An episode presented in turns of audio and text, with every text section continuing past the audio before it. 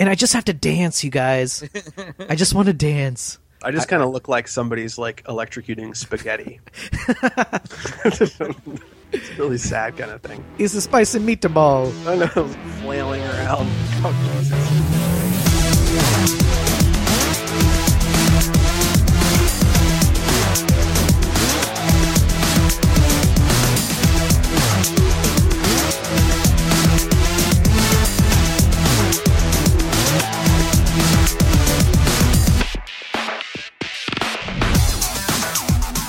All right, welcome to Rated NA, the podcast for the website nerdappropriate.com. This is episode number 157. Uh, I am Matt.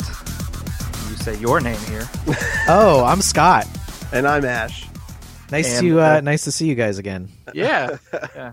It's been so long. I say that every time. Matt, you were gone for our, our E3 special. I was. I was out for some uh, family reasons for E3, but uh, I'm happy to talk about it a little bit today. You guys did. A, I said that I've sent you multiple texts about this, but you guys did a, a bang up job on uh, talking, covering E3. Uh, I felt like I was there. Yeah, you practically were because we had Nate filling in for we you. did. Yeah, Nate came and uh, and talked about the E3 madness, and uh, it was it was a lot of fun. I mean, we I sat there for quite some time and kind of soaked up as much E3 stuff as I possibly could.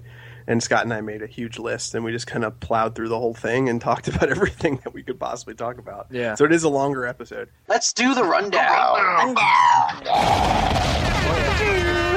Okay, so on today's podcast, of course, we'll talk about what we've been up to. Ash got into the Destiny Alpha, so I can't wait to hear about that.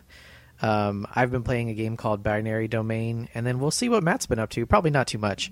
And um, we'll talk a little bit more about E3 and sort of the fallout of E3 and the, the themes that kind of prevailed over the uh, press events that we saw this week.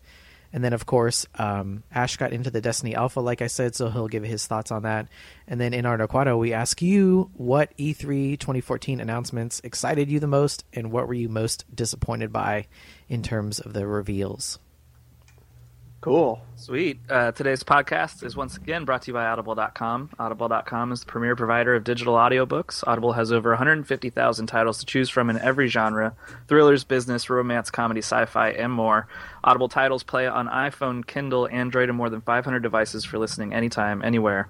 Get a free audiobook download at www.audibletrial.com slash ratedna, and uh, that helps us out a little bit, keep the lights on. So thank you audible.com and thank you you guys for signing up uh, it- Yeah, it thank you so much. super appreciated It helps keep the pants on, too. The Yeah. pants. Yeah. so uh, scott Hey, i would say what have you been up to but i've received 74 text messages about binary domains for real, I've been pestering you guys about binary domain all week. I, um, you know, we're sort of in a lull right now.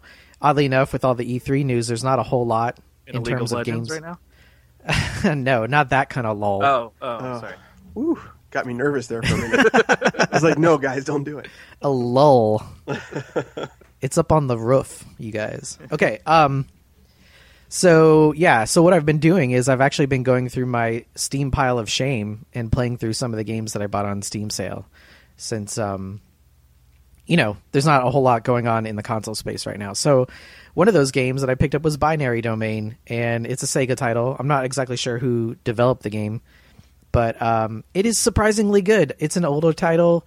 Um, if you were to go to the store and look at these games, it would probably be in that same space where, you know, sort of over over the summer, there's a bunch of shooters that come out, and uh, you go like, oh, these are probably like so-so games. I could play any one of these and probably have the same amount of enjoyment. You know, like Inversion or Time Shift or Fuse or whatever one of those games, right? Uh huh. but binary domain is surprisingly good and i feel like i would almost go so far as to say that it is severely underrated now it's not you know it's not gears of war and it's not mass effect but what it does do is that it borrows heavily from both of those games Which is a good thing. yeah in different ways so the way that i described it to you guys was sort of a a japanese gears of war like with some like mild RPG elements. And what's interesting is that um like all of the characters are different and they they all have some sort of personality. So, like a surprising amount of personality for this game.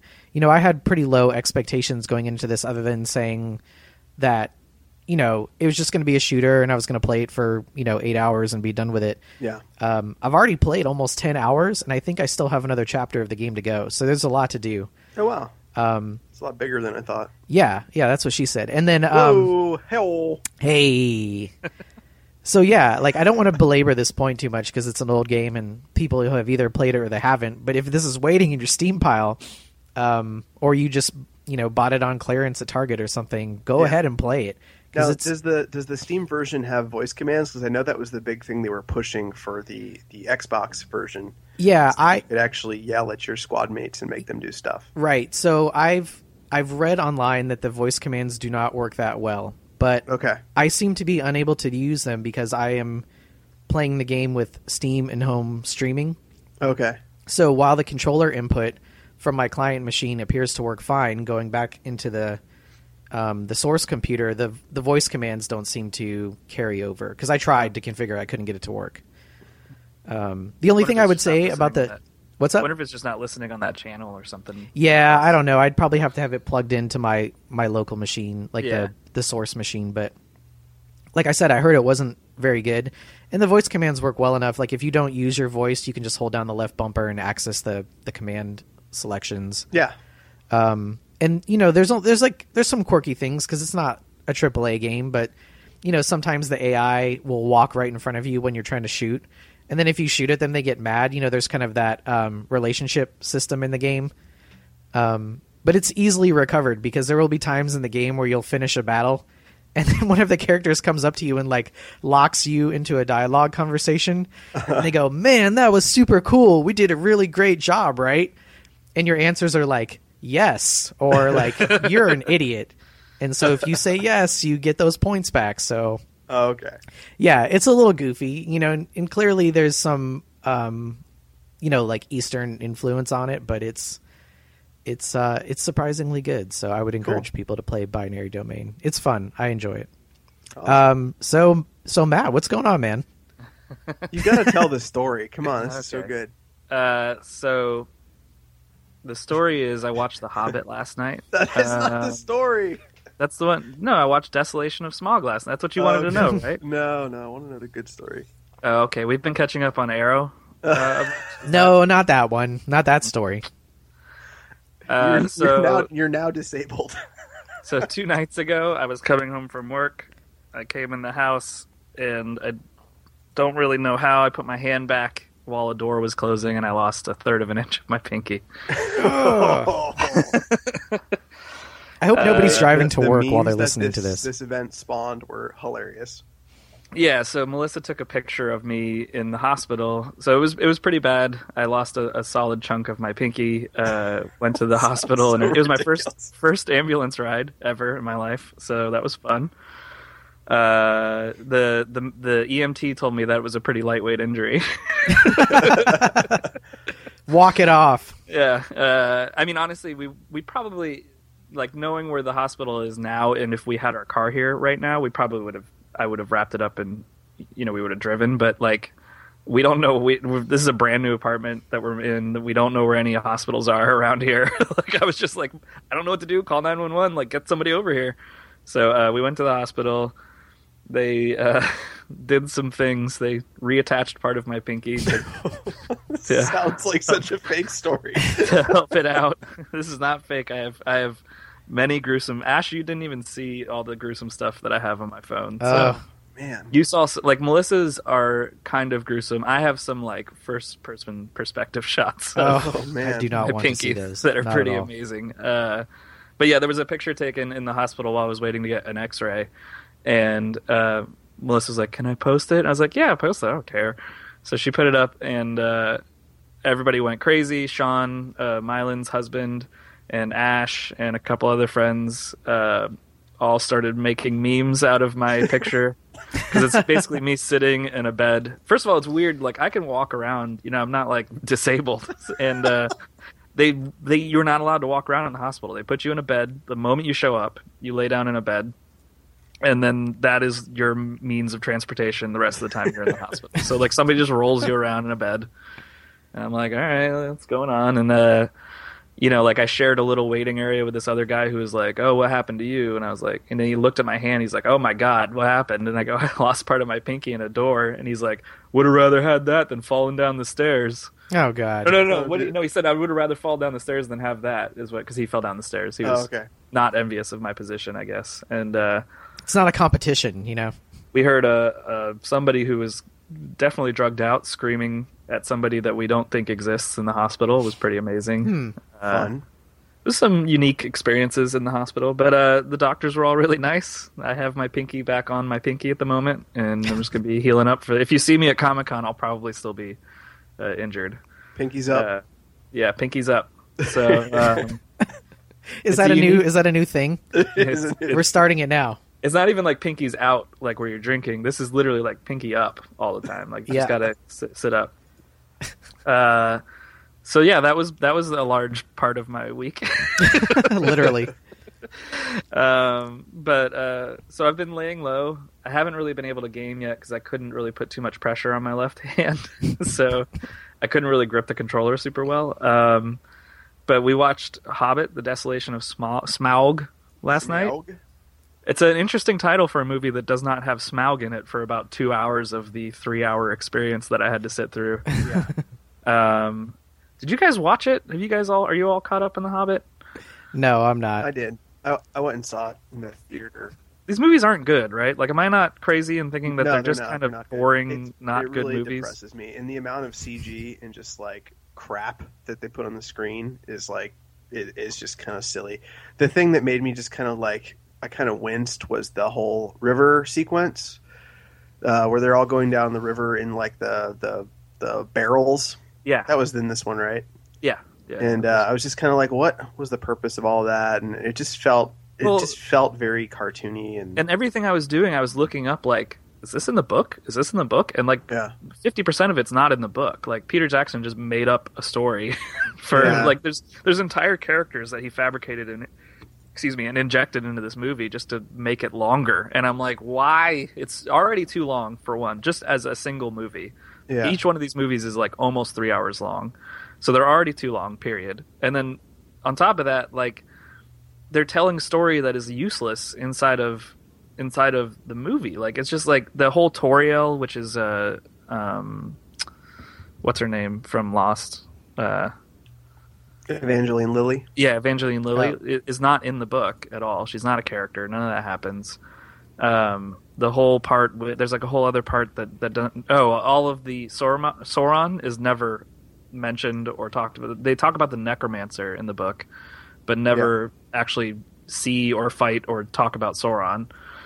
And like, there's just a lot of parts that I'm like, this is just such a confusing movie. And then the the CG. So Smaug looks amazing. He, He looks really yeah. good. But then the entire sequence of them fighting Smaug in the in the castle with the gold and all that the stuff. the Rube Goldberg like It dwarf looks dwarf ping pong. It looks terrible. Like there were scenes that I was like, this straight up looks like '90s CG. Like it looks bad.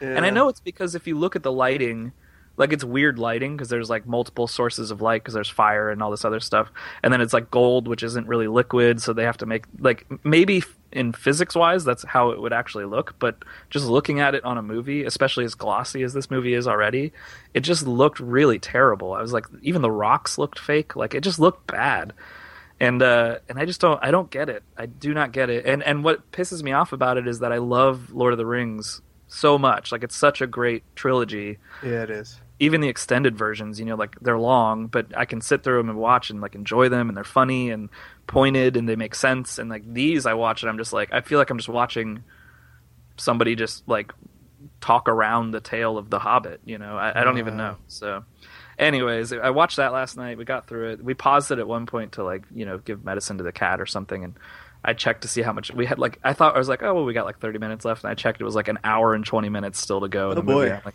God. Ugh. So, anyways, other than that, we've been we.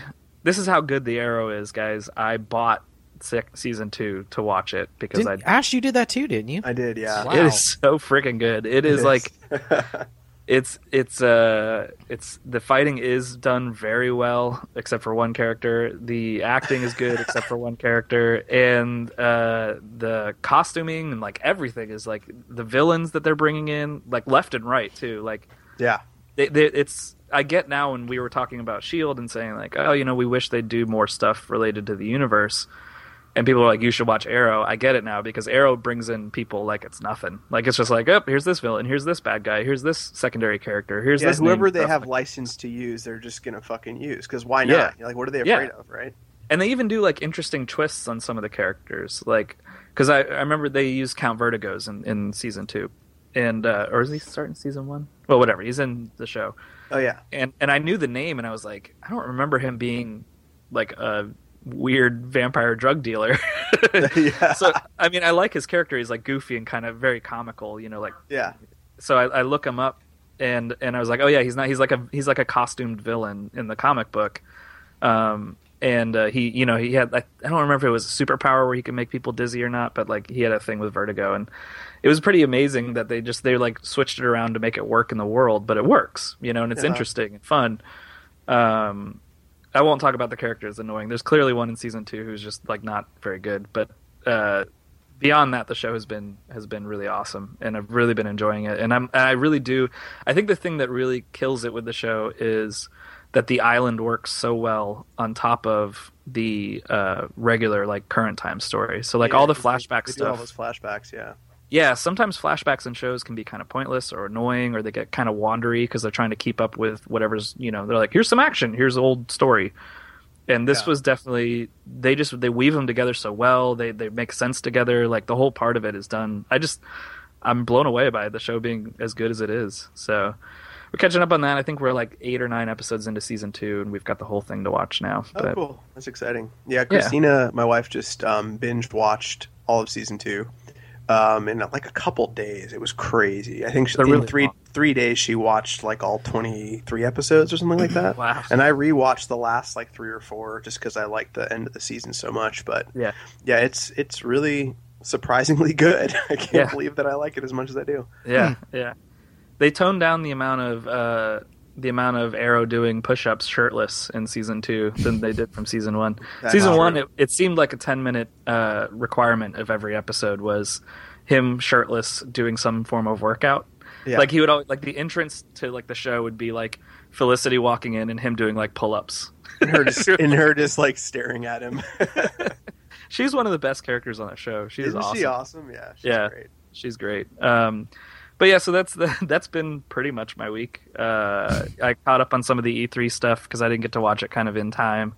Um, so we'll talk about that a little bit uh, later. But I think those, you know, other than losing part of my body, um, watching The Hobbit and watching Arrow, that's been my week. So Ash, you got into Destiny Alpha, right? I did. Um, I did not lose my pinky, but I got into the Destiny Alpha, and uh, Did it feel the same? Are we gonna have to qualify all of our statements with that now? I did. Yeah, I know. Seriously. Um, Yeah.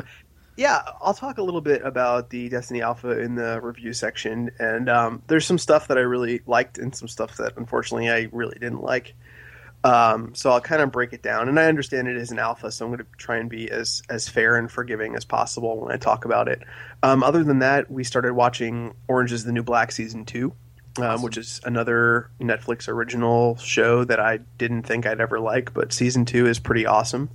Talks uh, goes kind of delves into the backstories of the characters a little bit more. They do a lot of flashback stuff, and you get to kind of find out why a lot of the characters are actually in there. So. Um, a lot of backstory, good stuff. Probably not quite as engaging as season one, but it is still pretty pretty awesome. I think they're on. So I'm pretty sure, if I remember correctly, it's based on a book and like a true life story book, right?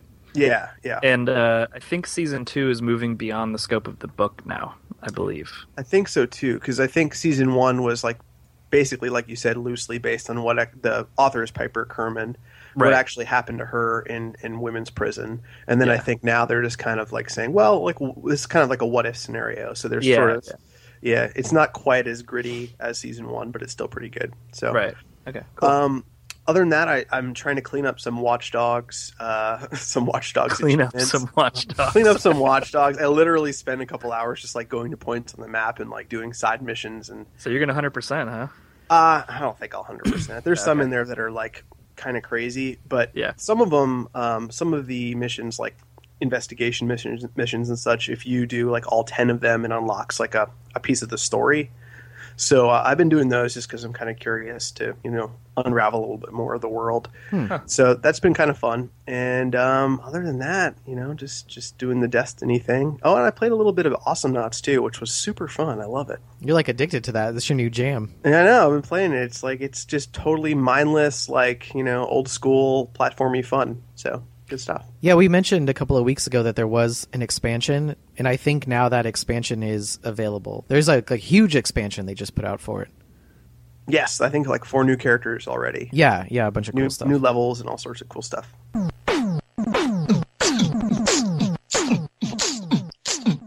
News.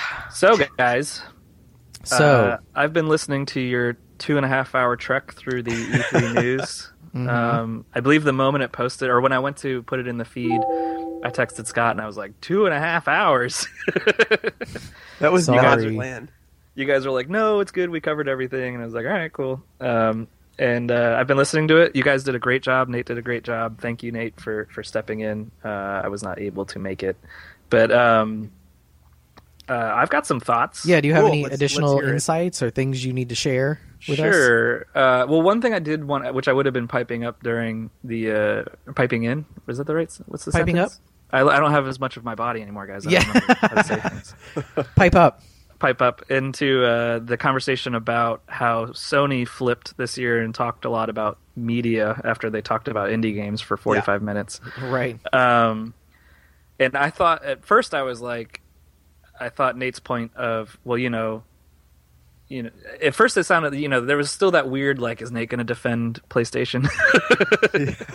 Right. Last year, But he, yeah. he made a really great point, and I wanted to back it up, which is that you know when one guy's on top, their goal is take over the world, and when the other guy's on the bottom, their goal is just to like get to the base, so the base will bring them back up, essentially. You know, and you mhm. saw that today, where or you saw that this week with Xbox announcing nothing but games, essentially, yeah. and then PlayStation being like, "Don't forget, we got a music service," you know, or whatever. It was like kind of ridiculous with their TV stuff, and and the some of it was a little cool. I, I'm not degrading the technology.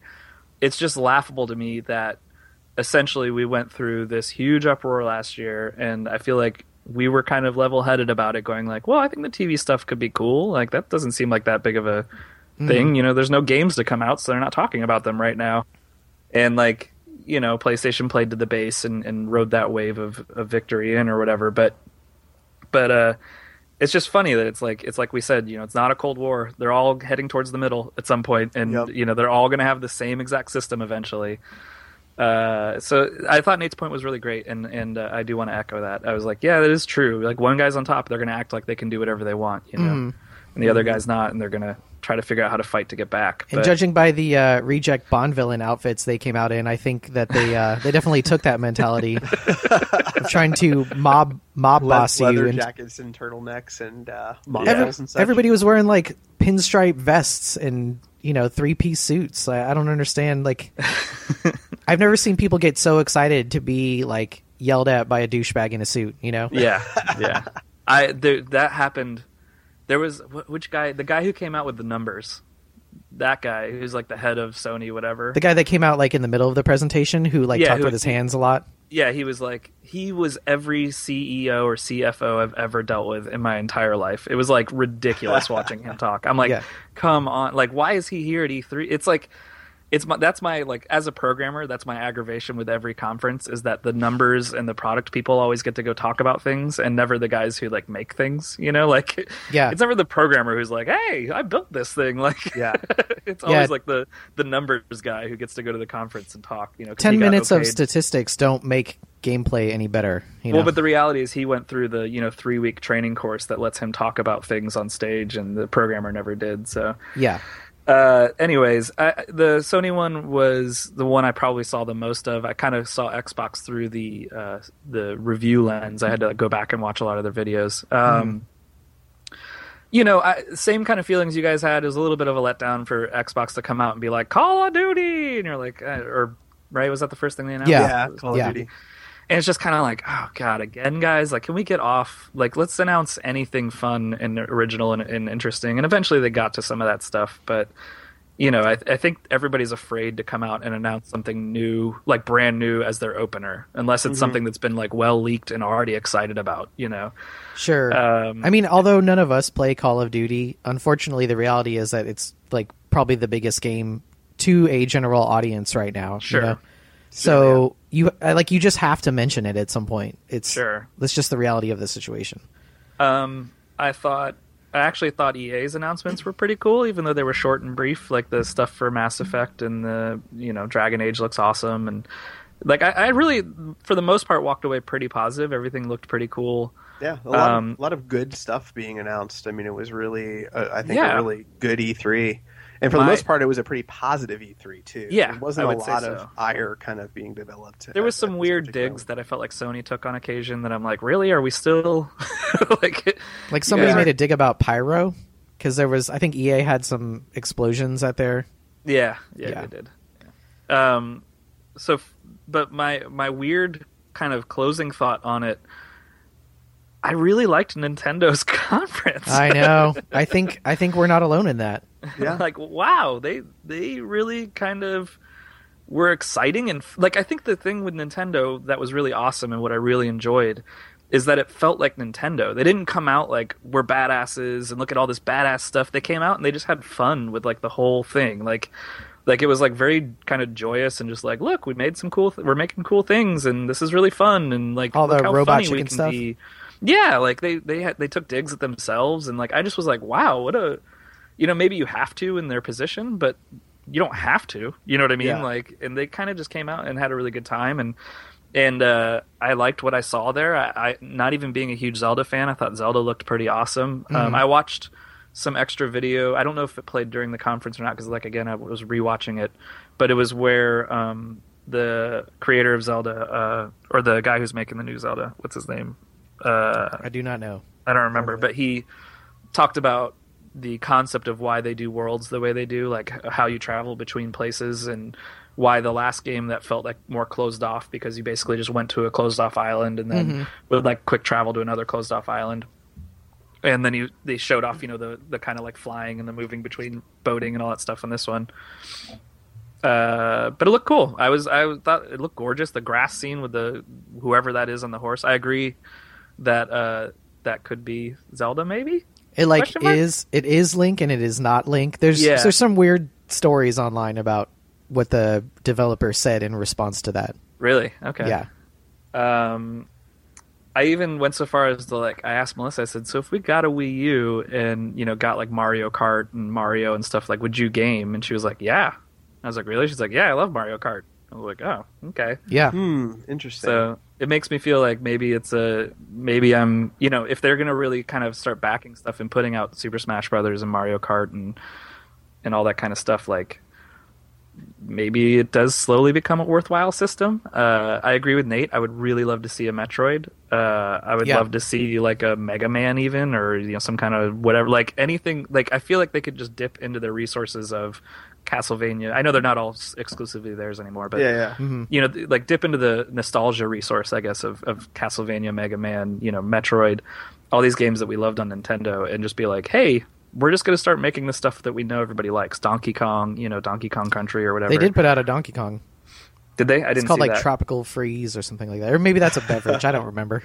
I saw I saw the the Yoshi yarn yeah. Yoshi's Yarn. I yeah. saw the you know all the Kirby and all that stuff, and it looks those games like the thing with those games is that I can I can see that some people would just be like uh, like maybe Ash even would be like ugh. Like, I don't play this yeah. platform puzzler where I'm a yarn Yoshi. Yeah, but the but they are like they are like uniquely fun and enjoyable in a way that a lot of things that come out on Xbox and PlayStation aren't. You know, like they are just kind of like carefree fun in the same way that like we talked about Max and the Curse of the Brother Curse of Brotherhood. Like you can kind of just sit down and play them and just enjoy it and not really like you're not like trying to see every explosion and you know cool badass moment. Like it's it it's different. So yeah, I appreciate it for what it is. I guess is what I'm saying. Yeah, I mean, I I would say that I what I appreciate about those games is that they also try to get you to interact with the game in different ways. Mm-hmm. Like I'm pretty sure that the Kirby game they showed off had um, something where you had to draw on the gamepad to move Kirby through the environment, which I appreciate. You know, because for every um, you know third person cover based shooter that I play, like some are good and some are not as good, but for the most part, they're all the you know they're all the in the same genre, Yeah. and the way in which you interact with those games is always going to be the same. Yeah. So you know any opportunity where there is a new way to interact with the game, um, I I think is welcome, and I think Nintendo is trying to, well, you know, trying to bring that at least, you know, Well, and I think you know Star Fox showed it a little bit, and we've said it a million times. Like, if Nintendo wants the Wii U to take off or be like the in-home success that the Wii was, like they need to get behind the technology of the system and do some amazing things with that gamepad because it is a cool product. But if they're not going like, this is what you do with it, yeah, like nobody else is going to get behind it. Why would any other developer get behind something that even the the main developer can't? You yeah, know what they I need mean? support Like- from third party Yeah, too, and it right. starts with them. Yeah, yeah, they've they've got to make that Star Fox and be like, hey, here you go. Here's why the Wii U pad is so amazing. And then everybody goes, oh, we could do some cool. And then like then it takes off, and everybody goes, oh, okay, I mean, cool. We'll there was a rumor circulating around that's been confirmed that Ubisoft actually has um, a handful of completed Wii U games that they're not Oh. going to put on the market because the install base for the Wii U is uh, so low right now. There's not Yeah. enough systems for them to actually make money on the games they've already completed. So they're just kind of waiting for the system to be more successful Yeah. before they release these uh, original you know titles for the Wii U. So I think you know I think the, the gaming community does want the system to do well, but it's like you guys just said. I mean, we need some you know some original first party titles that are that kick ass, and I think Yeah. that new Zelda title is really gonna gonna sell the shit out I think of that. I think. Zelda for sure. I think Mario Kart already bumped it right a little. Mario bit, Kart then- is selling the shit out of it, and I know this because at least in our area, I tried to shop it a little bit because I'm, you know, I'm considering getting one as well. Yeah, And um, right now, they're Nintendo is selling like an amazing bundle. They're selling the Wii U, Yes, I know, with Mario with Kart Mario and- Kart 8 with an extra Wii remote. And right now, they're running a promotion on Club Nintendo, which is like their registration system yeah. where if you register a copy of Mario Kart 8, you can pick an additional game to download for free, one of four games, and 2 They're of those games, games. Yeah, it's like Pikmin 3, the um, side-scrolling Mario. platformer and the Wind Waker HD remake. Oh Yeah. wow. So basically for like that and that bundle retails for like 330. So for 330, you can walk away with the console, an extra controller, Mario Kart 8 and then go download this another game. So you get Yeah. two games basically for you know, for less than $350 with the I, I did. console. I, I did literally the same thing you did. I was like, uh, because I had talked to Melissa about it, and then I was like, oh, I wonder like how much. I knew it was three hundred bucks, but I was like, I wonder if there's any deals like post E three deals or Mario Kart deals. Yeah. And I saw that deal, and I was like, oh man, that's kind of enticing. Like two games, two controllers, like you know, that it's like the bundle. Like essentially, I don't have to think about anything else, and I've got a, a working system like right away. And like, I mean, between GameStop, Target, and Best Buy in our area as of this moment, there are only three stores across all three of those chains in town that have that system. Wow. So I know that Mario Kart 8 is selling systems, but now they need to keep the momentum going. Yeah. Yeah, yeah, and and that's kind of part of. I think Nate said it, and I kind of, of course, agreed with Nate. Uh, was that, you know, it's great to say we've got Star Fox. It's great to say we've got Zelda, but they're all like games coming out in like a year or two tops. Star mm-hmm. Fox was like so pre early that I don't even know if it'll hit 2015. Honestly, It would also be great to say like we have Evolve, you know, and Yeah. we have Yeah, you know, and and that's what they're lacking is they Yeah. can't like because if you look at Xbox and PlayStation, like ninety nine percent of their stuff was all just third party, just like hey, you know, like here's our yeah, here's here's our like we have our one month of DLC exclusive, and it's like okay, like so so that doesn't matter at all, is what you're saying, like. Uh, you, you know, it's like secretly behind closed doors. I'm sure Microsoft and Sony both want their system to be either the primary or secondary platform. Right. But now, I think people are going to look at their primary platform. So for us, it's the Xbox One. And now we're looking at the Wii U and going, like, maybe this is a better value as a secondary platform. yeah, You know, because on the PS4, the differences are not as great as the difference between the Xbox One and the Wii U as a secondary platform. And the problem, the thing with PlayStation's announcements and Xboxes to some extent, uh, I just don't. I think I think differently because I have a one and I don't have a PS4. So like th- Yeah. this is how I'm processing it. But um, like with PlayStation's announcements with their exclusives, and I guess this was the same with Xbox. Um, they're all PC titles too, and a lot of them were indie titles that were like their exclusive stuff, like the uh, the space exploration one that we're all definitely going to play. What, No what is Man's that? Sky. No Man's Sky. um, that's going to be on PC, right? I wasn't crazy when they Yeah, and you can go buy like Transistor on Steam as well. yeah, so like there's the part of me that feels like well, like any of the exclusives that I really care about at this point are indie games and they're going to be on Steam or they're going to be on, you know, whatever, good old games or some platform I can buy it on. So why like I don't know that I need a PS4. Like with the X with the 360 and the PS3, I got a PS3 partly for Metal Gear and partly uh cuz it was a Blu-ray player, right? And Yeah. you were like that that was a solid differentiator. And now I'm like so I've got two systems that are basically the same. You know, PlayStation's announcing all their media stuff. Xbox already announced it. Xbox is announcing all their games. PlayStation already announced some. And it's like, so you're the same system, the same amount of power, and you know, your differentiators are like which one got which indie exclusive. like I don't even know Yeah. because Yeah. it, it seems like an, an impossibility right now with a system that only sold. So PlayStation's got what like four or five million out in the in the wild, or is it more than that now? I think there are a couple They have million six. more PS4s in the in the world than there are Xbox Ones. it's like six to four or five to three or something. yeah, like that. something like that. It's like the ratio, whatever the numbers are, the ratio I think is right. But regardless, the number is so low that I it feel like it's other than you know certain ones that probably got paid very big to be exclusives like Titanfall and stuff. It's got to be hard for a studio to go exclusive with a system that they know they're only going to sell tops three million copies, you know, over the lifetime of this thing. Because once once a game's more than six months old, that that doesn't sell like it used to, you know. yeah, I and I just mean that's like- why they're doing the DLC now. Like it's like, Yeah. well, we can't get your game first, so let's get exclusive DLC. Yeah, Yep. you know, like, one will get you know the, the exclusive skin for this character, and the other one will get the gun you stop using after a week. Like yeah, it's like your starter gun that you get for five minutes. yeah, I just that stuff is all weird and laughable to me. But but regardless, I thought E3 was was pretty positive and pretty awesome. I actually thought the white PS4 looked pretty awesome. You know, that Mhm. was like, oh well, if I want to wait till Destiny comes out, which I wouldn't be buying it any sooner anyways. But then I'm like, would I even play Destiny on PS4? Because I feel like if you guys are playing on Xbox, One. Yeah. then I'm going to play it on Xbox One. So I don't know. What are you going to do, guys? I mean, honestly, like regardless of what the frame rate is and the you know graphical resolution or whatever, I think the bigger concern with Destiny is the back end, and so I would be willing to bet that the Xbox back end is a little more developed than the PS4 back end. Yeah. I, mean, in terms of well, it's also about where your friends are. I mean that that game, and I'll talk about it in a little while, but that game is going to be entirely dependent on the community of people playing it Mm-hmm. because. Uh, I mean, at its core, I'm just going to say it. It's an MMO. It is. An, I know it's an MMO. I've played it. Yeah. now. Okay. and so it's all about the, the people that are playing that game. So if you have a good community of friends and and people that are on all the time, it could be a lot of fun. But you know, I I don't have much experience gaming online and you know, on PlayStation, so I don't know you know what what that community is really like. So hmm. yeah. Let me ask you guys a question. Are you because this is something that surprised me? Were you surprised by the lack of leveraging technology? Like all of the games that were announced played it pretty safe. It's just like, hey, you use the controller for this. There's no mention of the PS4 touchpad, the light bar, the camera. Yeah, right. Like only two games use the Kinect, and they're both Harmonix games. Like we didn't see anything that you know integrated voice recognition. None of that stuff. So, but don't you feel like this is part of the problem with the internet?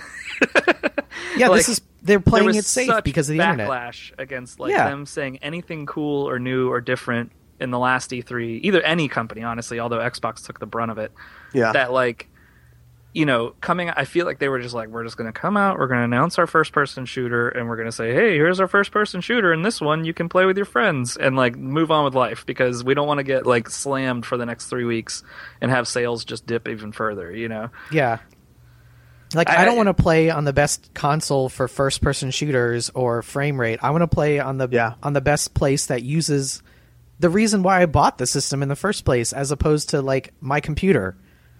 But do you Right? still not laugh at this like this fear of like the always on thing that everybody exploded over and then like 90% of the games are all online games. Like they're Yeah, all like you- play they with your friends. to be connected. Absolutely, require online connections, you know, and I'm like, well, why is it so bad to be always on? And then, you know, like as as dickish as the guy from Xbox said it, which was like, well, if you don't want to do it, then don't like just don't buy the system that's meant Yeah, for it. you'd buy a 360. Yeah, Sure. Yeah, like then like part of me wants to be like that was a dick thing to say and was completely not PR'd okay, obviously because the guy's Yeah. gone now, but like but like part of me wanted to be like, well, yeah, that's what they're leveraging with both of these systems. Like, you know, No Man's Sky is is an online game. Like you're not going to play it just sitting in your house like by yourself all the time. You're supposed to explore with friends and I It's like this I- cloud-based universe that expands over time. Yeah. and Yeah. It, and that's amazing. I mean, even like looking at a game that's out now, Watch Dogs, like the, the majority of Yeah. the great features of that game, you have to be connected to the internet, and it's it's completely seamless. You don't even realize that you're connected. And I think, I mean, I think people in general in life are afraid of change, and they're afraid of, of that innovation because they want things to be, you know, the same, and they want things to be Right. what they're used to. Mm-hmm.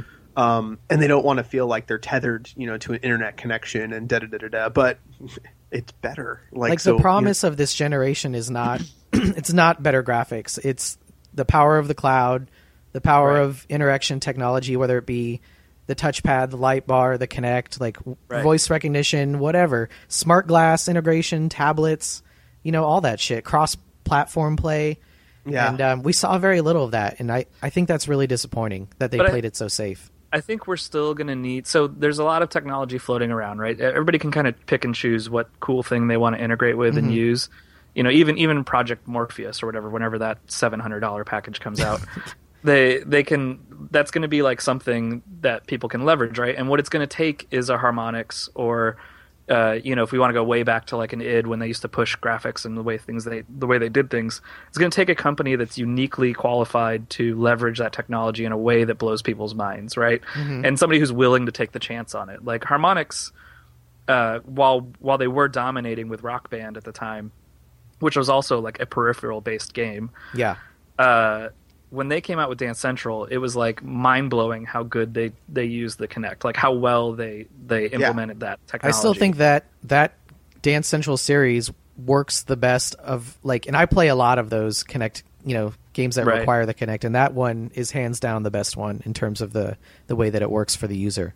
Right. So it's. I think it's going to take, and I really thought it might have been Watch Dogs for a little bit, and then I realized that it, that's not how they use the smart they, or how they use the second screen technology. But it's going to take some company to come out with a game that just is willing to take the shot at going like, we're going to use smart glass, and we're or we're going to use the Wii Pad, or we're going to use you know the touch mm-hmm. controls on the PlayStation, and we're going to do it in a way that you've never thought about doing it before, and it's going to be amazing, and it'll either sell or it won't. Like the Division is using it.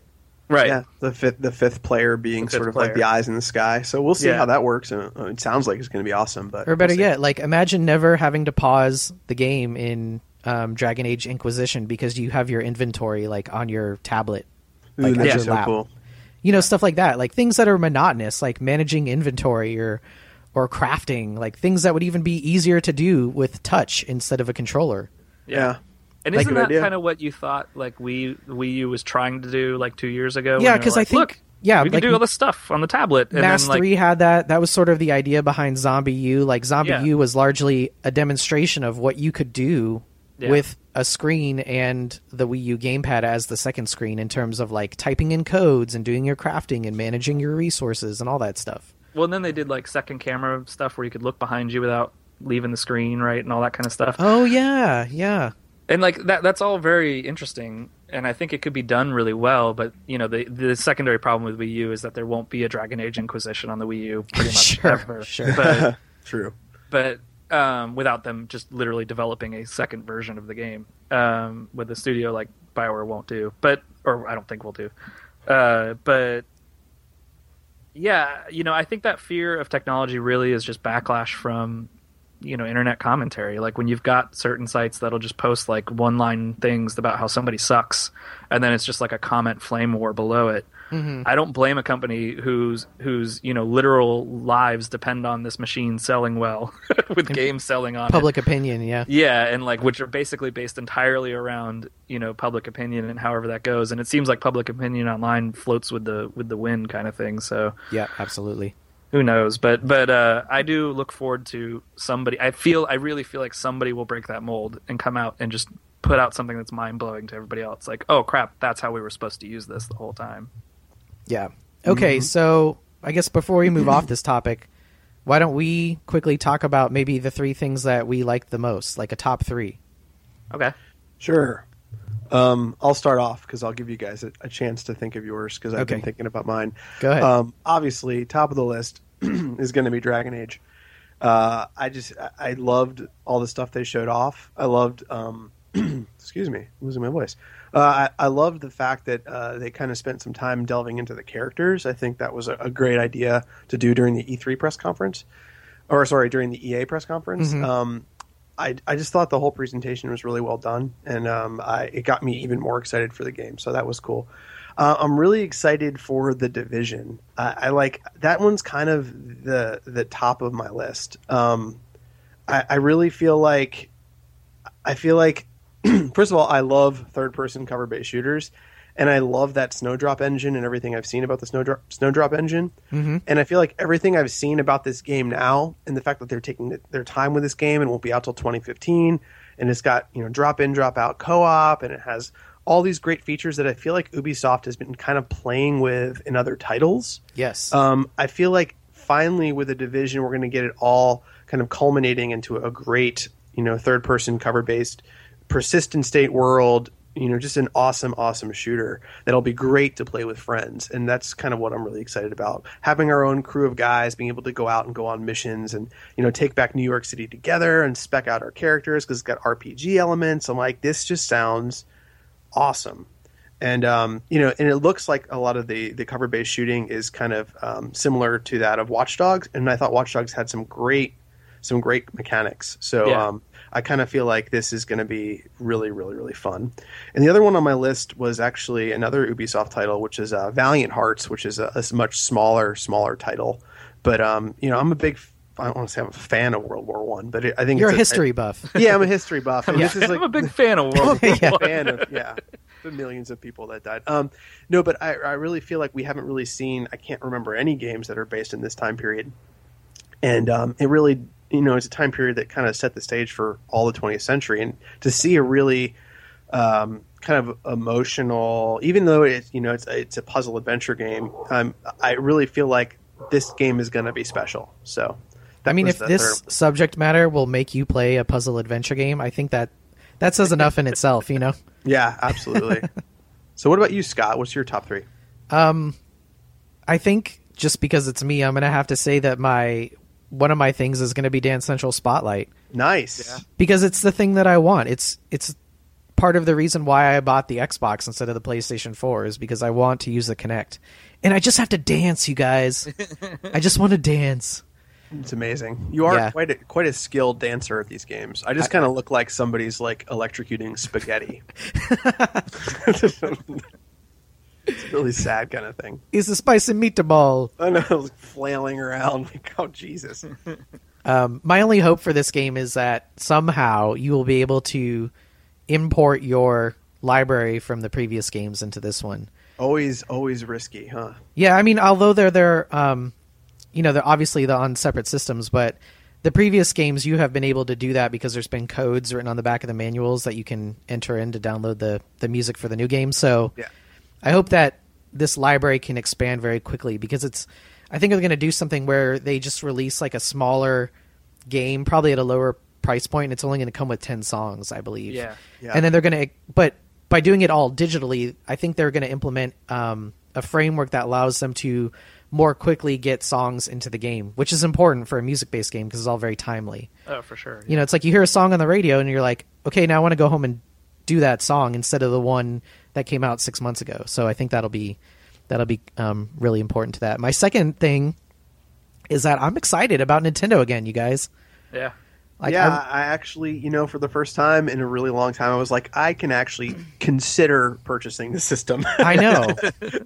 Like I remember like as soon as this press conference started to have an impact, as I think it did on many people, I thought immediately back to the first time at PAX that I was able to hold that machine in my hand and I played um, the Nintendo Land kind of demo Yeah. thing, Yeah, yeah, and then I played a little thing. bit of ZombiU.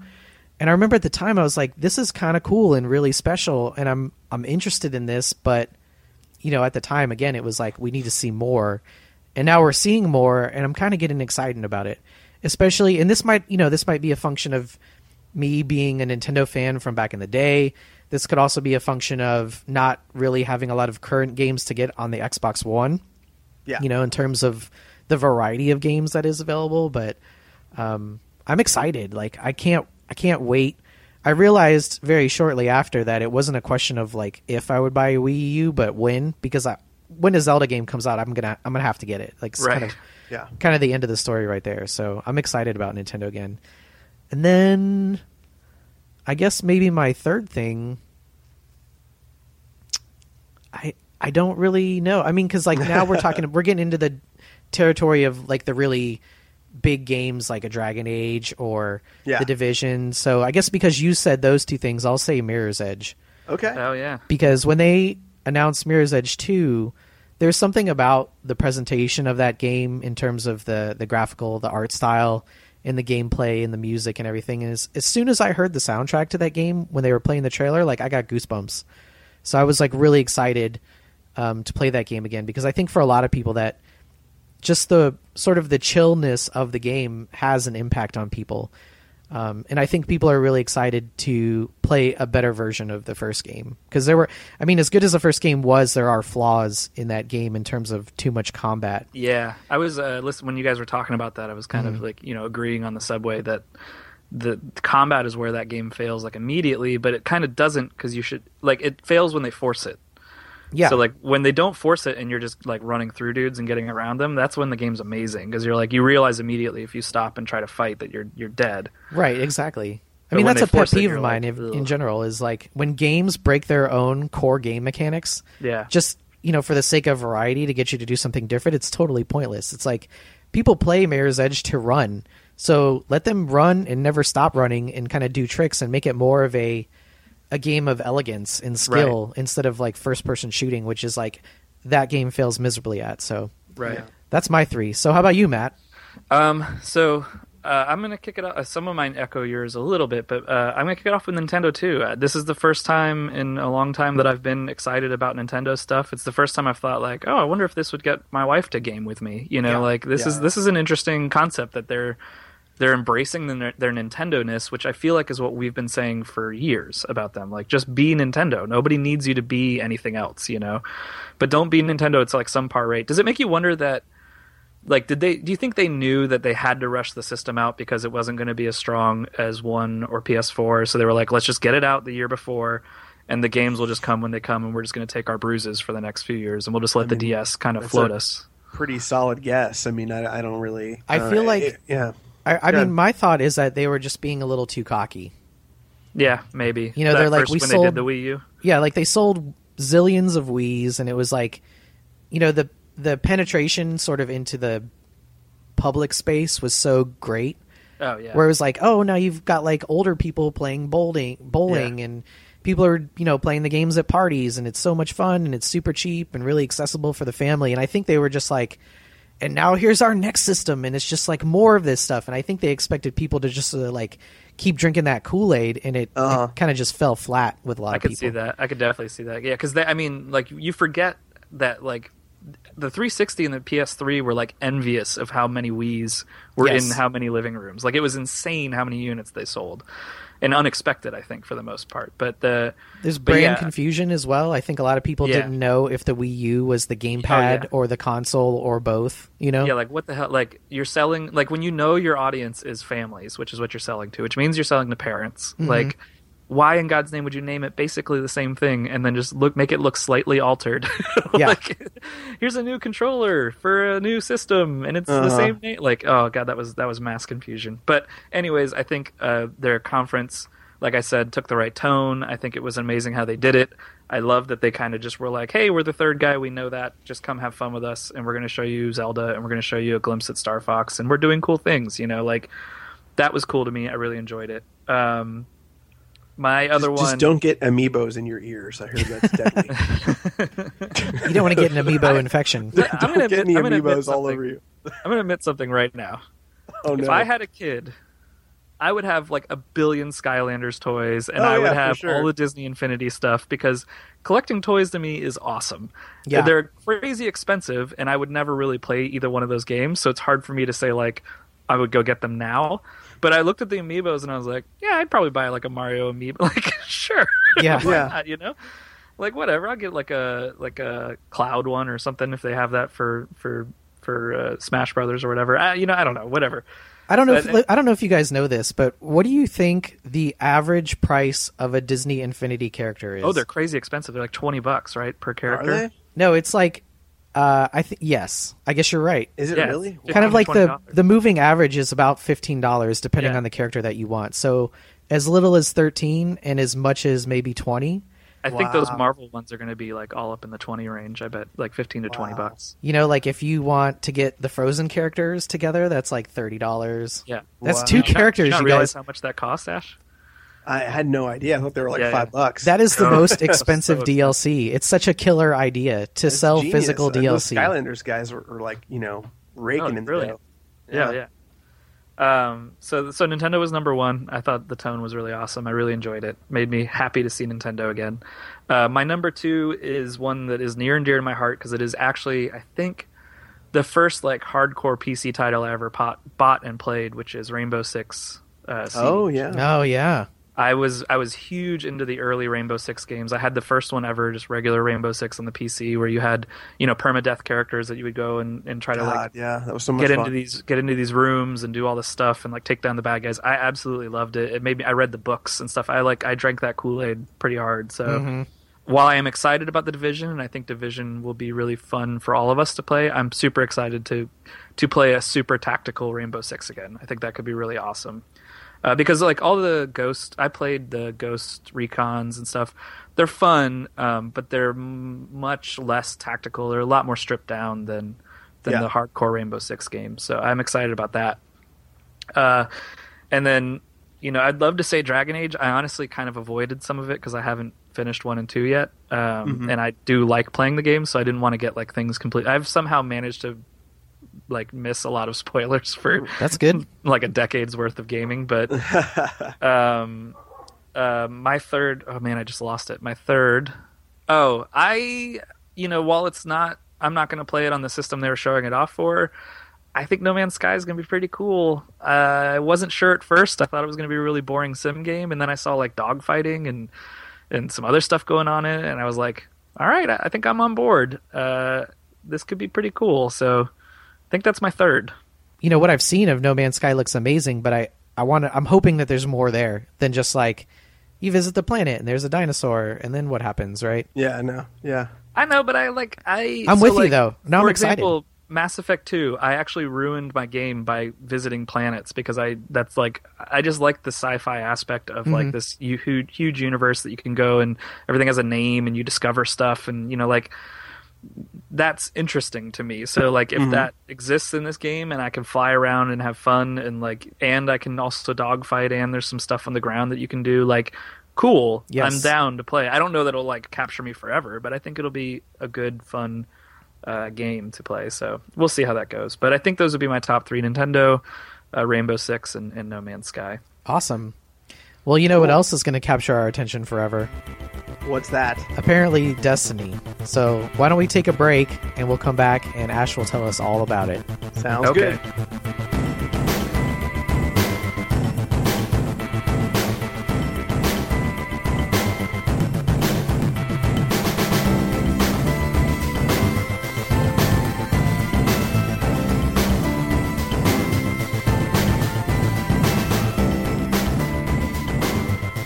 Okay, so uh, I got into the Destiny Alpha, which I guess uh, just opened up a few days ago, and uh, Scott and I actually got alpha codes by attending the Sony event um, for E3. So Do you have anything to say about that Sony event, real quick? Uh, it was enjoyable. I had a lot of fun. There were a lot of people there. There was a lot of energy. uh, Kind of a different sort of crowd um, than I'm used to being around. It was a lot like going to a panel at a con. So like uh, a lot of energy where you didn't expect it to be. So like you know they they would, would talk about Little Big Planet three, and like a bunch of thirty year olds would like lose their shit and like jump up and down like the Beatles were on you know on stage. I was don't. Like, wow, I still don't understand. So is there? I don't understand Little Big Planet. Is there a game in Little yeah, Big it's Planet? like it's a plat. It's a puzzle platformer. Yeah. Oh, yeah. okay. Yeah. But then you can make your own puzzle platforms. Yes, Yes. Yeah. but I mean, like, so people are super pissed about you know Mario Maker, but you know in Little Big Planet you can do functionally the same thing, and people seem to be super stoked on that. Yeah. Well, you know, It's like whatever. literally in the room. It's like the beat dropped, you know, and heads exploded. Oh yeah, people, people Yeah. went totally it's the best SNL skit in a long Yeah. time. Yeah, that and uh, people obviously freaked out about Uncharted and uh, Yeah, what else? Th- The those are- Batman. Oh, Batman. Yeah, Batman. Yeah. but Batman's not a system gorgeous. exclusive, right? No, but I'm, I'm sure it So had some sort of like about timed timed Oh. DLC or something like that, or Joker exclusive. No, exclusive Scarecrow Nightmare missions, Oh yeah, and people went like, ah, Nightmare missions. and man, like they, Sony essentially announced um, Destiny and GTA Five as if they were platform exclusives. Yeah, oh, yeah, yeah. And so, like, when that happened, everyone in the room freaked out too because the guy was like, and you can transfer your Xbox 360 game to PS4. Yeah. yeah. And then, like, I love- two hours later. Nate was like, I love when Nate was like, that probably means you can transfer it to the one too, right? Oh, yeah. And then, you know, like an Uh-huh. hour later, Major Nelson was on Twitter, like, yeah, you can totally do that for Xbox One as well. So, yeah. just Uh. I really, the, my my only thought during that was just laughing at the thought of Ash going, "Yeah, I knew they were going to do this." you did. You said that many times. Uh, they're such jerks. But uh, anyway, the event was cool, and they gave us um, a magical lanyard, and on the back of the magical lanyard was like a, a code for some free stuff, and one of the things was uh, early access to the alpha. So I was able to get that. The download um, for De- the Destiny alpha was almost about eight gigabytes, so it took a little while to download. And uh, once I downloaded it, I got in. And uh, the first thing I, I guess I'll talk about is the general premise of the game. So, for people that don't know much about Destiny yet, or why you should kind of be excited about Destiny, it's uh, from Bungie, the original makers of Halo. Uh, and Halo, of course, is now being done by 343. And um, what they did is they said they wanted to kind of create their own universe since they don't have the Halo license anymore, and they wanted to make a bigger game with much more to do, and they wanted to add RPG aspects to basically Halo. Um, the premise then of the game is to that make to make that universe, they made a small little character that floats around and talks to you, and then you play as a guy in tech armor shooting th- shooting a gun at things, right? Yes. Um, so they didn't really deviate too much from the Halo formula with this game, but the cool thing there, there's a, there's some cool things and some not so cool things. So the cool thing is you do get to create a character. You get to go through facial customization. You get to go through um, gender choice. You get to do uh, choose hairstyles and makeup and all that sort of stuff. So you get to actually build a character from the ground up. Um, as it stands, there's currently three different races. Um, there's like a human race. Uh, there's a human race. Uh, there's like a robotic sort of cybernetic race, and there's a race of what appear to be like sort of elven or like ethereal, um, you know, kind of space people. About as close as I can call them. They have like blue, more blue features than the other people. Um, and then here's where some of the problems are for me. So there there is a little bit of customization with the characters you c- can create, but all of the models stay exactly the same. The Oh. genders the genders switch up, but if you choose, really? let's say, the robotic race, you're going to have the exact same male model as the human race, but you'll just do a head swap. And I'm thinking, yeah, and I'm like, that do just- a head swap. yeah, just do a head swap, and the same with the other race as well. So the size of the character doesn't change, and the actual build of the character doesn't change at all. It's just a head swap, which to me, I mean, I'm, I'm going to sound like a dick here, but that's kind of lazy. Is Um, that possible? Just alpha like issues, or do you think that's that's generally did it seem like this is what's going to happen? It might be, but I at this point I kind of doubt it because the game is scheduled still for a September release, and I don't think they're That's true. adding too much in terms of you know graphical stuff to it. Um, it was still kind of cool to be able to build my character out and you know name them and all that and all that because you know in Halo all you played as is Master Chief and there was no customization, so that was that was kind of cool. Um, there's also three different character classes to choose from the alpha. Uh, you had the hunter, the titan, and the warlock. And uh, I ended up playing the hunter for, I want to say a good eight hours. I played the hunter, and Oh, uh. I, I took the hunter to the level cap, which is level eight. Um, I actually got to the level cap in about I want to say two and a half hours, and then just kept replaying the same um, part of the map over and over again to kind of just make sure that I was feeling the feelings that I was feeling. Okay. So uh, yeah, I wanted to spend some extra time with it just to make sure that I wasn't cranky or something when I was playing it. Um, so the general premise, premise of the game that separates it from a Halo is that it is a massively multiplayer game. There's a hub that you can go to that's a city, As similar to like one of the cities that you would go to in Borderlands, where there's like a lot of different kiosks where you can pick up missions and you can customize your armor, you can buy new armor, you can buy new weapons, you can pick up quests. Uh, and then you know, there's other players that are currently logged on that are in the city all running around like you'd see in an MMO. So you see like you know Dick Balls eight eight seven nine, and you see like Robo Jock fifty seven, and they're all kind of all running around the city like you know Double jumping and double like, jumping, teabagging and, each other. and and doing the dance emote over and over again. So Right. that that's all going on in the city. And as soon as I saw that, I was like, oh, this like this is a land of MMO where there's all these people that I don't know all running around, which isn't necessarily a bad thing.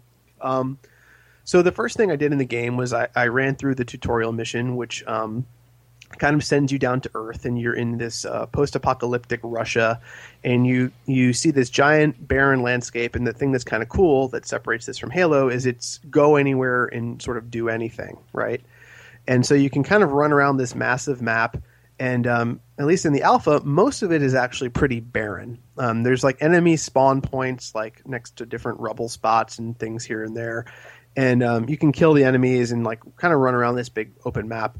Um, and you can pick up uh, sort of side missions in the open world. So like unfortunately the side missions that existed in the alpha were like go to this point, kill five of these things. Go to this point, Ah. deliver this thing to this Ah. point. Go to this point and do this. Okay, which was fine. Um, none of those side missions had any sort of real character to them, other than a brief, like maybe ten to fifteen second voiceover narration. So there wasn't any person giving me the quest or anything like that. It was literally like a little nugget on the ground that was like a beacon that I clicked on.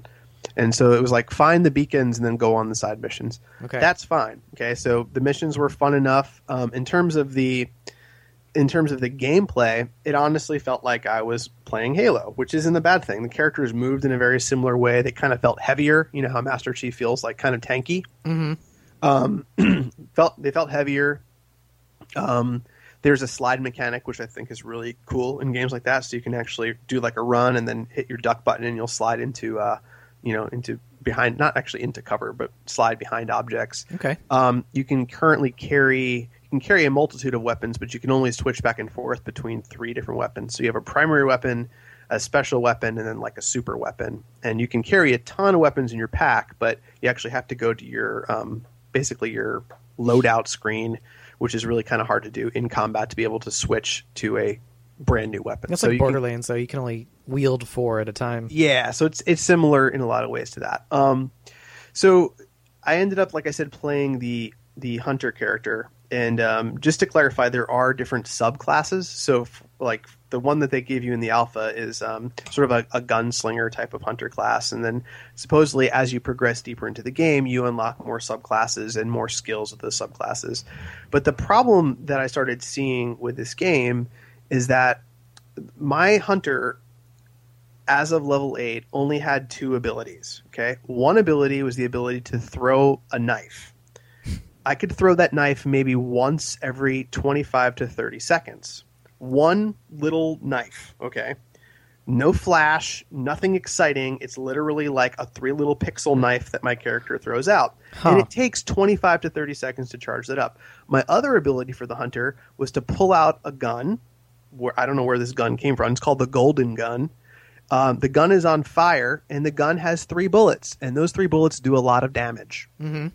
Those were my two abilities. Now the cooldown on the Golden Gun was like maybe a minute and a half to two minutes. Okay. So every two minutes, I can fire three powerful bullets and maybe throw a dagger.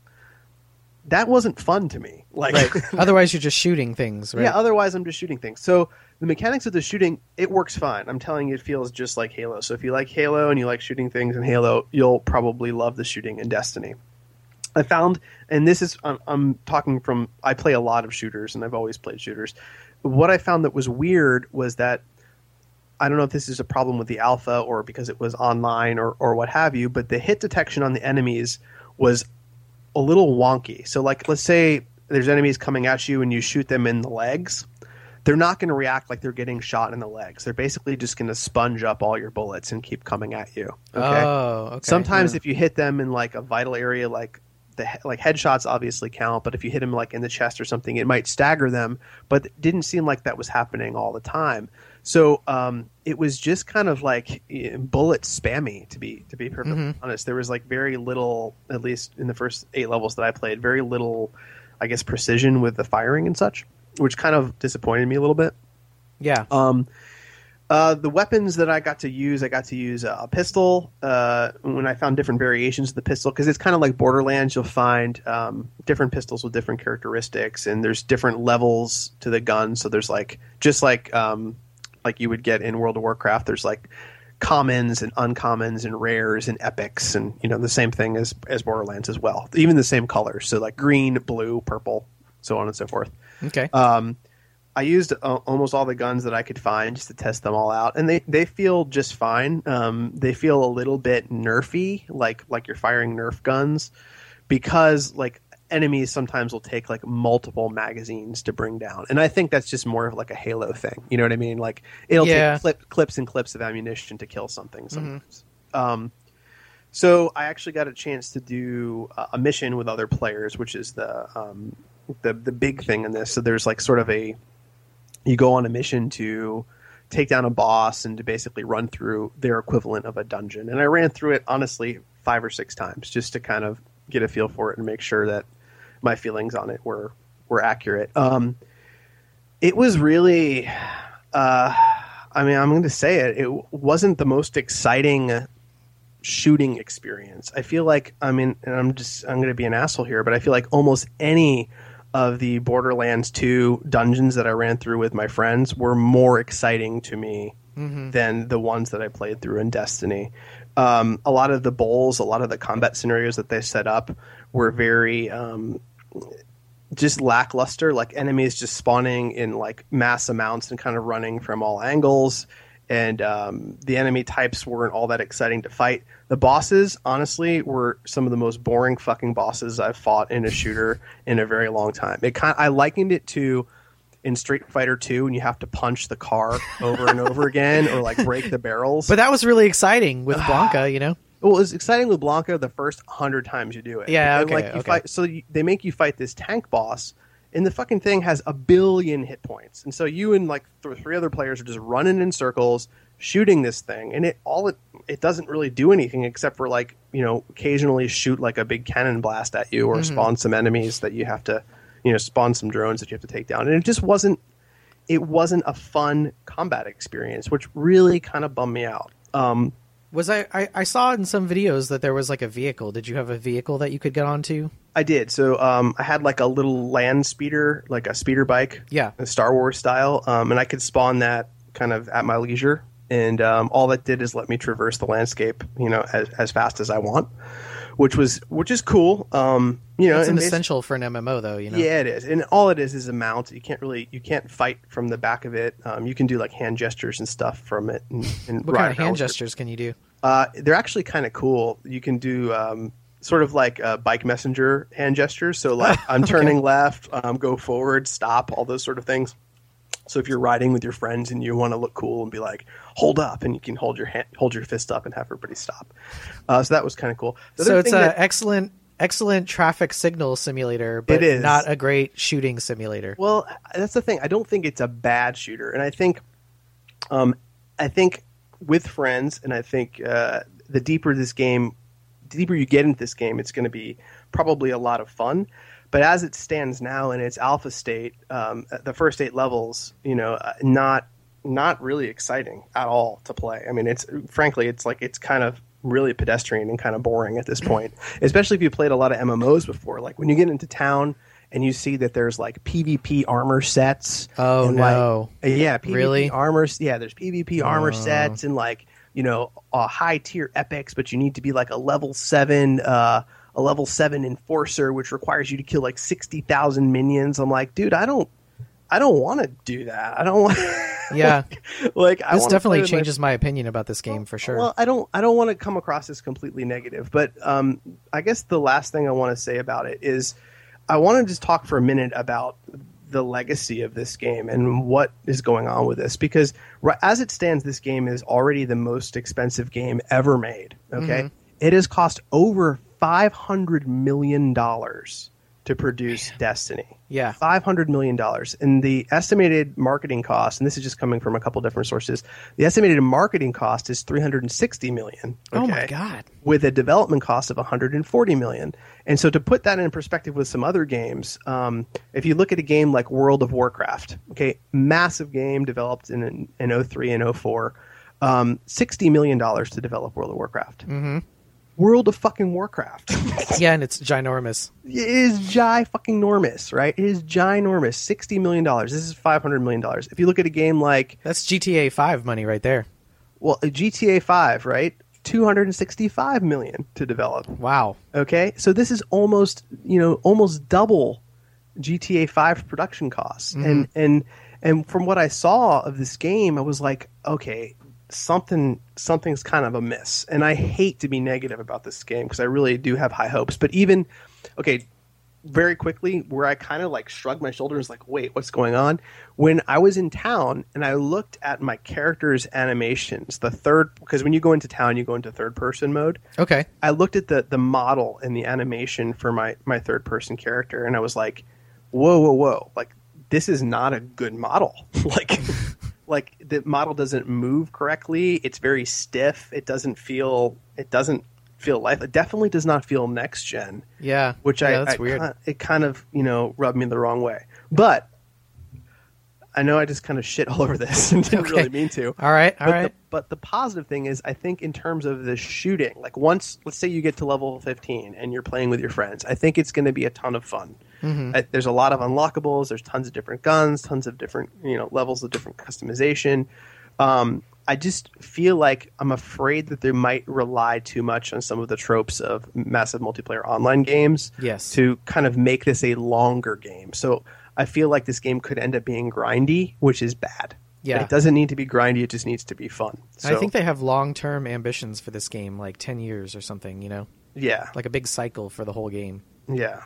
I, So I mean, were you guys excited about this being an MMO on release, or excited about it being co-op? No, I thought it was a more like Borderlands. I thought it was That's like what a I cooperative. RPG Yeah. game, Yeah. not an MMO. yeah. I thought they were like. I guess when you when you say it, when, if I put it together this way, it sounds like an MMO. If I was to say a co-op persistent world, right? Mhm. That's that's an MMO essentially. But I just felt I felt like it was going to be more co-op-y than it would be MMO. Or or like what Ash has always said, like if it were a persistent world game in which you and your friends had their own instance of the world. yeah, Mhm. yeah, like that's yeah. different from an MMO. Yeah. And then you can randomly drop players into each other's games like in instances just to have that aspect of random combat, but Right. having our own world is more interesting I think to all of us than it would be to go into a shared MMO world. Yeah. Yeah, I mean, yeah, when I was running around like the open Earth, the Earth Russia map, and I saw you know a bunch of other players running around doing things like that, to me didn't excite me. I wasn't like, oh, who are those? guys? I was like, oh, Yeah. why are they here? Like, I don't want, I don't want them here. Yeah. You know what I mean? And and that's coming from a longtime MMO player, so maybe I'm just a little burnt out on on that. But Sure. I, I I maybe maybe there's a way in the final version to kind of toggle that on and off, so you Yeah. don't see strangers and can only play with with friends and things like that. Um, however, you know, I was uh, I was a little kind of taken aback by it. I was like, Yeah. uh, man, not again. But I think I think that this alpha was more for the PS4 than it was for the player. yeah. yeah, I think they, that's why I'm wondering if they if they just pushed out an alpha because PS4 threw them some money, or if No, I think they needed to like test stress test that system to see if it oh works. you think over over what the one can do already Yes. because Titanfall is kind of the proof concept there. And Correct. like, okay, well we can. Hmm yeah. I mean, I really hope that all my gripes that I that I kind of had. Um, are corrected by September, and I think uh, maybe maybe it is just you know since it is an alpha build, maybe it's you know There's going to be not- a beta, you know. Yeah, maybe I'm I'm not seeing the whole picture, and I would love that if I'm not seeing the whole picture. But you know, since they lifted the NDA and I'm allowed to talk about it, I'm going to talk about what I saw. So All right. that's what I saw. Sorry, guys. All right, well that's something you're not so excited about E3 for. Let's come back with the Naquado about what people are excited about E3 for. Sweet. Yay.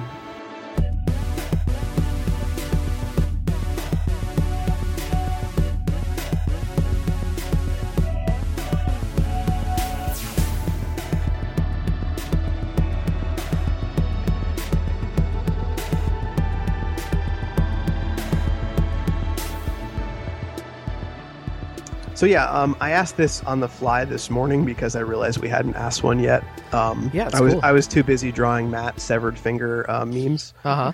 to ask a, to ask a Naquato, but um, you you actually wait. I have to. Sorry to cut you off. You actually okay. shut down my office because uh, Ryan posted one of them in our. We have this HipChat's what it's called, but it's a like a group text chatting thing that we all Mm-hmm. use. Ryan posted the aliens one in the HipChat room, and everybody started laughing. So I just started posting the rest of them, and you and Sean combined like shut down the work for about 15 minutes yesterday, while everybody was just dying laughing. At Oh, the amazing. making. I had fun with that chest burster one. I was like, yeah, that was a good ooh, one. Thanks, thanks. Oh. Um, so anyway, I asked one early this morning, and you guys, being the awesome community that you are, gave us a ton of answers about E3. So thank you. Uh, you you gave us a lot. in Wait, that was all part of the show. What we just did there? Yeah, Okay. crazy, right? Do it. Um, All right. so uh, we asked the question again: what things you liked about uh, what announcements excited you from E3, and what uh, were you disappointed by? And our first answer was from King Jimmy, who's at Drakmarth on Twitter. Hi, Jimmy. He says, uh, "Where is my Last Guardian?" Sob, sob. Man, a lot of people really want this game to come out. I honestly don't think it ever is. Yeah. Yeah, I think I think there was some rumblings of that in the theater, movie theater as well. There When that- were, when you know, a lot of people happen. were really expecting it to pop Yes. up, but maybe never. Um, uh, at, at, Cliffy. Oh, yeah, you can do Eh? it. Go ahead.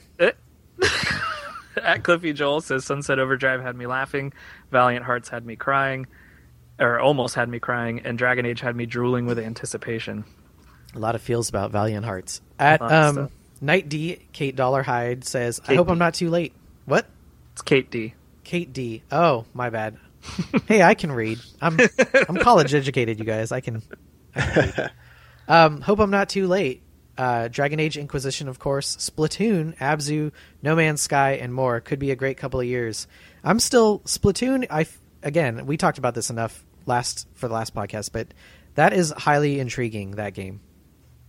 Now, I, it could be great. I, don't know. I mean, it's just you know the the content, the like the graphics and presentation. Obviously, Yeah. is not geared towards, or maybe it is, but I mean, it's definitely geared towards a younger audience. But just what the gameplay offers, I think, is really interesting in terms of that type of game.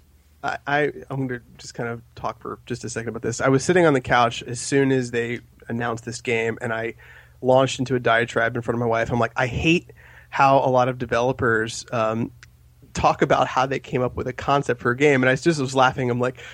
It would be great if you played as a squid and you could shoot ink all over. And I was talking with my friend, and I was like, "Hey, let's be inks, let's be ink squids." And then all of a sudden, the Japanese developers said almost exactly the same thing about how they came up with the idea. I was sitting on the couch with my friend, and I said, "It'd be great to be a squid." I'm like, "Oh God, here we go." Um, anyway, so Justin Banks at Midtown 583 says Lego Batman 3. Um, I didn't even remember. I've seeing been that. keeping up with those games, unfortunately, I but haven't either. yeah. I hear they're great. Uh, at Girl Loves Gaming. Yeah. Yep, there you go. Says. JR says when BioWare finally confirmed a new game that will take us back to the Mass Effect universe. Yes. Very brief. Very announcement. brief, but you know, and you guys wasn't the armor concept from weren't they showing concept art from armor and all that stuff for Mass Effect 3? They did show some some art. Um, Yeah. I don't know what that was. And then a with. blurry picture of a Krogan standing Yeah. in a field. Uh-huh. At least we they know acknowledged Krogans will be in the game. Yeah. Yeah. yeah, I'm okay with it. Yeah, Mm-hmm. me too. I just want to play some. Kittler C says, um, "What excited me were surprises of Little Big Planet three and Grim Fandango. Don't even care about the games, just nice being nice being surprised." That's, a good point because a lot of E3 is exciting in the moment, and then you're still waiting six months for these games to come out, anyways, Yeah. Yeah, or very- longer. But it's just I think what he's saying also is that it's nice to like you know with all the you know games journalism that we we read and intake and all the stuff on online that it's kind of cool just to see something you're like oh I didn't even know they were going to do that you know like Grim Fandango is coming back that's cool Yeah, that'll really be super cool. fun. Yeah. Um, Aaron Devella says uh, Bioware always makes me swoon and excited about Grim Fandango. Sad about the lack of women as playable options and presenters. Um, yeah, there was definitely that was the big fervor this year, and we kind of uh, can I, I'll just speak for all of us and say that we would love to see more because I know how you guys feel. We would love to see more females as playable protagonists, but we're not going to go into it like everybody else No. has. I mean, we are three much- white guys, much- so I don't I don't think we are probably the best options Right. to go into this topic in Yeah, great detail. but, we would love to see. I, I usually play as a female. I do too. I like when I was thinking about this earlier today in preparation for this show, and I realized that like back in the day, I would pick up every time I'd pick up a fighting game, I would pick the female character 1st Mm-hmm. Just I don't know why. I just find those characters more interesting for some reason. Because you guys aren't as tough as me. yeah, I guess so. I'm more manly. right, that must be the problem. That's hey, it. look, I'm missing part of my finger right That's now. I'm true. a super dude That's at true. the moment. Yeah, and I mean, Uh, you don't need that other part of your finger. It would have taken twice as much effort to model that finger back on. So Exactly. yeah, then they have to animate it. Uh, so Natalie S at Stumpy Nat says the trailer with our favorite female Inquisitor. Yeah, I think I think we kind of we did this on accident, but we on accident broke the news that Alix Wilton Regan is the Inquisitor. well, I mean, just because you can recognize her voice, that doesn't. I know. I was I was like, I think that's her, and then all of a sudden the internet is it her? And then yeah, and within a couple hours we found out it was. And you her. saw that? Um, I don't know if you saw, but um, Palutena is going to be in Smash Bros. I did see that. So Ali Hillis is uh, going to be in. I couldn't, I couldn't tell if it was her, but I went to her IMDb and it's listed. So So there we go. yeah, but I mean, like, she's great, and she's great in as that character, so that'll be nice as well. Very cool. Caroline at Cap and Caroline says Dragon Age Inquisition was my most anticipated announcement. I think we have a lot of those. As for many, yeah. Yeah. Um, Sarah Loserborg, Sarah Zenite, Oysterberg. Loisterberg. wow. It's been it's been a morning. It's our metagame. Uh, I'll just call her by her Twitter name, which is Sarah Zenite. Hi, Sarah. Says uh, Rise of the Tomb Raider, no doubt. Also, the Division looks really good. I Yeah, fully Rise of the support. Tomb Raider. I forgot about that. Yeah. Yeah, it looks so good. We Somebody could not cracked a remember the joke. name of that. Somebody cracked a joke where it was like Rise of the Tomb Raider. You spend the first ten hours just in therapy or something like that. oh yeah, right. It's just all it's just all conversation trees of you being in therapy. There were people mad that she was in therapy, saying it makes her a weak character, and I just felt like What? shooting them. Oh I'm like, just what are you? What is wrong with all of you? Why are you all so angry? I mean, this in this particular instance, it's clearly like a narrative approach to deconstruct the character. You know, I think Yes, Yeah. that's very popular right now with like so Batman, weak. and James Only Bond. weak yeah. people go to therapy. Oh God! Oh, All right. Uh, Andrew Baker at A Baker and Seven says Dragon Age Inquisition and the announcement of the new Bioware IP. As much as I love the Dragon Age and Mass Effect worlds, I can't wait to see something new. Disappointed at the lack of technology growth, but I suppose new consoles last year, new consoles last year will be it for a while. Mm-hmm. Yeah, the new IP was just kind of like we're gonna make something new, which is cool. What do you do? You guys have a guess?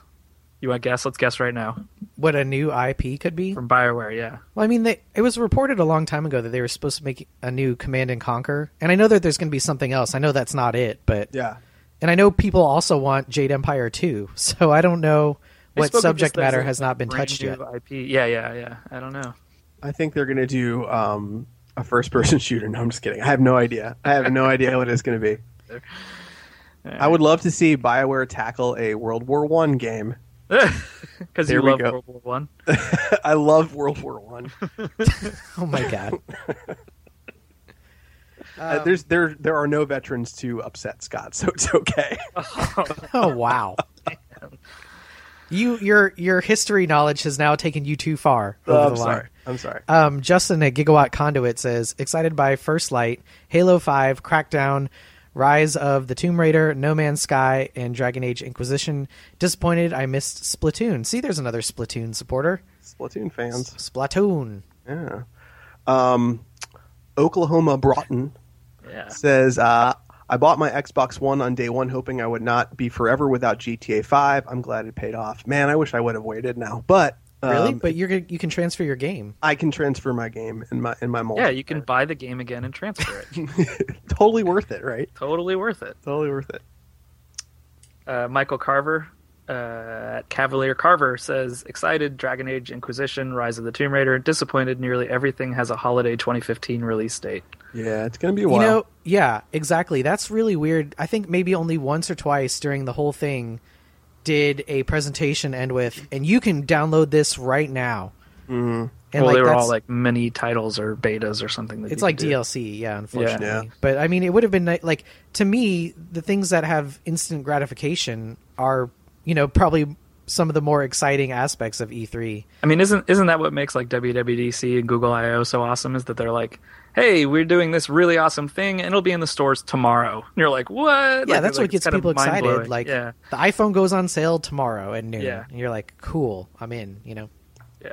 Uh, Eric, eChap33 says, All the Halo goodness, Rise of the Tomb Raider, The Division, Destiny, Sunset Overdrive, Forza Horizon 2. He says, My wallet shakes. Also, Ori and The Blind Forest and Valiant Hearts caught my eye as well. Great time to be a gamer. And that's a good one to end with because it is. I mean, there's so many Yeah. awesome titles that were announced. really and I was kind of really energized by this E3 because it was. Like we said earlier, very positive and a lot of cool stuff coming out. A lot of great indie stuff, a lot of great AAA stuff, a lot of great stuff from Nintendo, which I never thought I would say. Um, so yeah, just all in all, a great, a great E E3. It really was. I, th- I came away from it going like, "All right, cool, we got some games to play," which is awesome. So We're, we're in a much better place now than we were one year ago, for sure. Yeah, last year's was Oh, sad. yeah. Brutal, brutal. I mean, we I think we were okay with it. It just was the reaction to it was kind of uh, Mhm. Something much else. Craziness. Yeah. Agreed. Well, let's get out of here. All right. All so thank you guys for listening to episode 157 of the Rated NA podcast. Uh, you guys can find us on Twitter, and that's at Nerd Appropriate. Please follow us there, and you can email us directly, and that is Ash, Matt, Hillary with one L, and Scott at nerdappropriate.com. And you can find us on Facebook too, and sometimes we'll put our question of the week up on Facebook if we remember, and that is slash nerdappropriate on Facebook. Uh, thank you guys, and we'll see you next week. Thanks.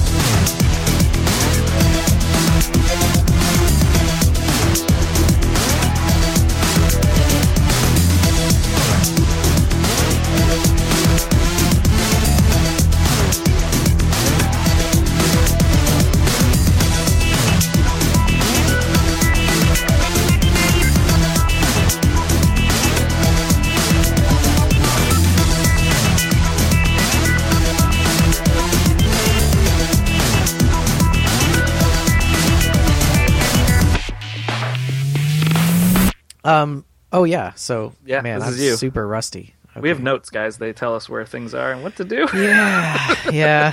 What are you gonna I'm- do, I'm distracted. We're like it's E3 hangover this week, right? Pretty much. All right. Pretty much.